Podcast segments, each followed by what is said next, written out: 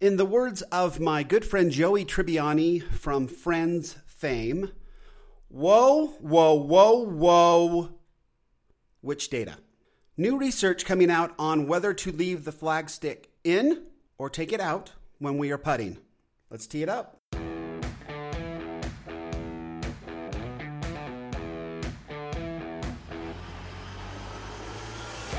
Welcome to Data Access Golf, your home for rapid golf improvement. And now, from the thin air of the Rocky Mountains, next on the number one tee, your host, Aaron Stewart. Hey everyone, welcome to another episode of Data Access Golf, the podcast. Appreciate you being here. I want to say thank you for all the comments, those that have reached out via email and Facebook Messenger. Thank you very much. I appreciate all comments, whether you agree with me, disagree with me it's a great conversation and which is going to happen, right? Because we are just passionate about golf. Thanks for your comments. I appreciate it. A lot of good stuff coming up because of those comments. But one thing that kind of jumped to the front of the line is there's some new research out about whether to leave the flag stick in or out. And I have come out pretty adamantly and saying you should always leave the flag stick in. And this is based on research. I've never seen the research, but this is based on conclusions made by Dave Pelz, who did exhaustive, in his words, exhaustive research of thousands and thousands of uh, instances. And based on comments from Dave Pelz and based on his conclusions from this research, that data seemed pretty clear. We should always leave the flagstick in, period. It's the only occasion where we wouldn't is if the flagstick was leaning towards us so much so that it was impossible for the ball to fit in between the edge of the cup and the pin. Okay, so so we have that established. And so that was based on this is data access golf. So when we have data and we believe it's reputable, we're going to go with that. And so that was what Dave Pelz suggests. We have a very high profile person in Bryson DeChambeau who Bo, who also jumped on the bandwagon, and I I don't know for sure. It looks like he's done his own research based on his comments, but I'm sure it was so um, kind of based on what Dave Pelz says. Now, the one thing that I mentioned when we talked about the Dave Pelz's research is I have not seen the data. That has never been released to the general public.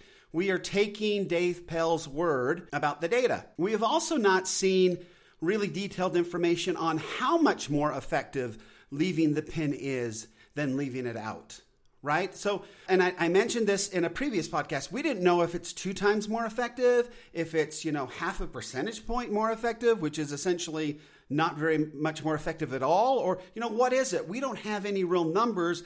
We were just told in a general sense that, hey, it is always better to leave the pin in unless there isn't enough room between the, the edge of the cup and the pin for the ball to fit in. Okay, good. So that was our stance.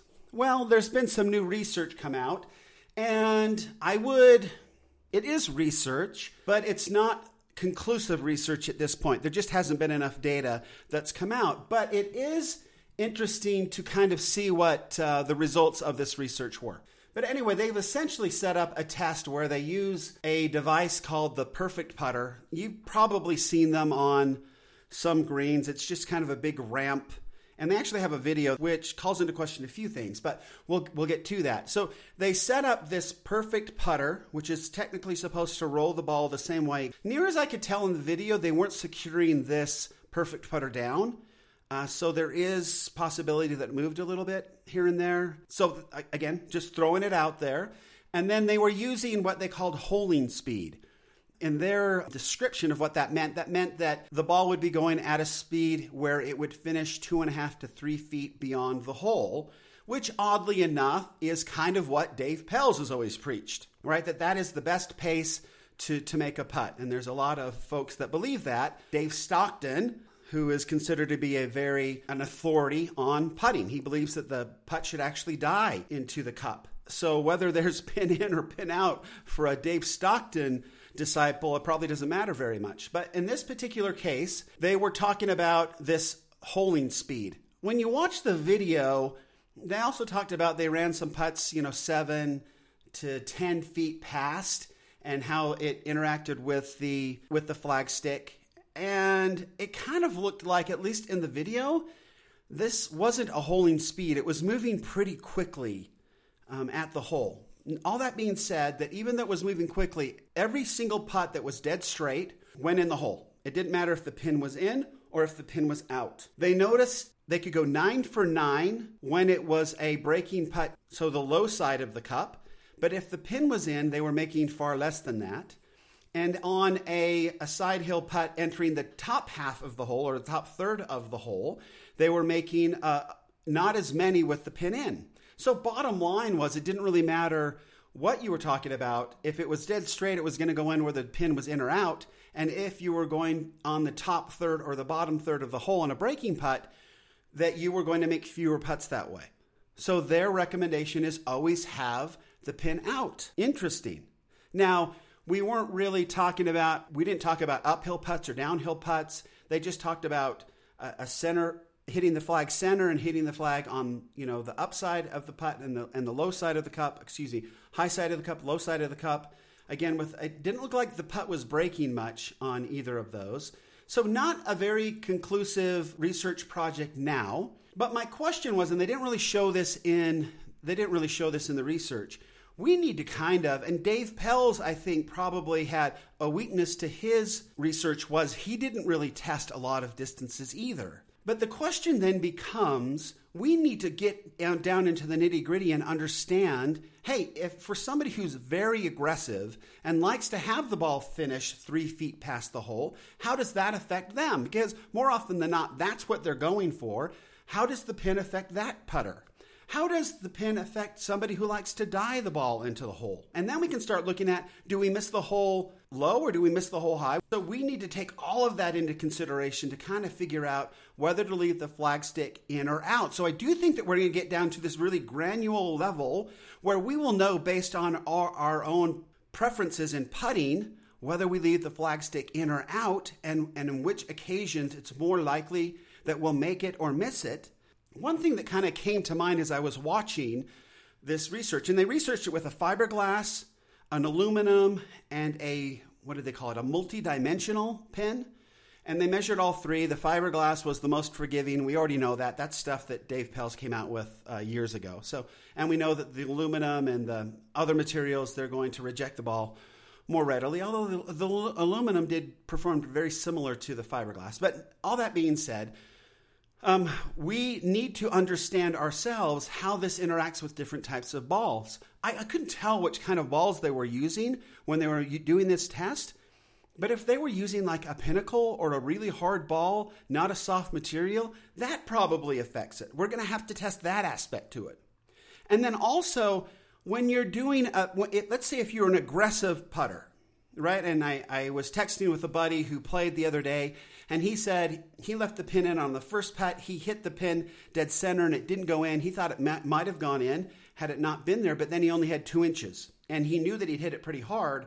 So he was he had a two inch putt for par, and had he missed it, he would have had a three or four footer. So he was happy to take the two inch putt for par. On the next hole, he putted with the pin and hit the pin. The, the ball went in for a birdie, and he was happy with it. Right. So that's his experience so far.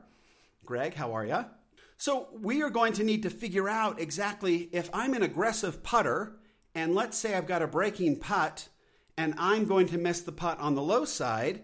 If it hits the pin and takes some velocity off the ball, and we know that happens, but it sends the straight down the hill, and now I've got a two footer straight up the hill for par, versus if the pin's not there and it races over the hole and goes two to three feet by, now I've got a two to three foot breaking putt for par, which would I rather have? Well, in that particular case, I think we'd be thrilled that we hit the pin and it sent it straight down the hill, and now we have a straight uphill putt for par. Every one of us would prefer that than a knee knocker coming back, you know, breaking putt for par. So there's also those strategic aspects to whether to leave the flagstick in or out that we need to consider. The bottom line is, I until we can see Dave Pelz's research, he's got to release it now because now we have uh, research that kind of contradicts what he came out with. So we need to see where that goes, right? There'll be more research, and I hope that they do an exhaustive job, and I hope they do it with very tight constraints so we understand the strategic benefits and detriments to leaving the, the flagstick in. That would be great. So, right now, I guess we're in a holding, holding pattern. We're going right back to preference. What do you think? Do you like to leave the flagstick in or do you like to pull it out? That's a tough question. That's a tough call. I would say this if you feel the least bit uncomfortable one way or the other, so whatever makes us feel most comfortable, most confident that we're going to make it, then that's what we should do at this particular point. The research now of Dave Pelz is called into question, so just do what feels best right now until we get more data. We're going to need more data on this one. So I just thought I'd throw that out really quickly. Interesting research. Again, I'll put the link up for everybody to read and look at the video themselves if you care to do so. Thanks for joining us today. I really appreciate it. The comments have been so fun and it's it's great. It's great fun to read and, and discuss and go back and forth with y'all. So I appreciate it very much. Until next time, better data always means better golf. Thanks. Thanks for listening to Data Access Golf with Aaron Stewart. Check us out online at dataaccessgolf.com, and we'll see you on the next episode.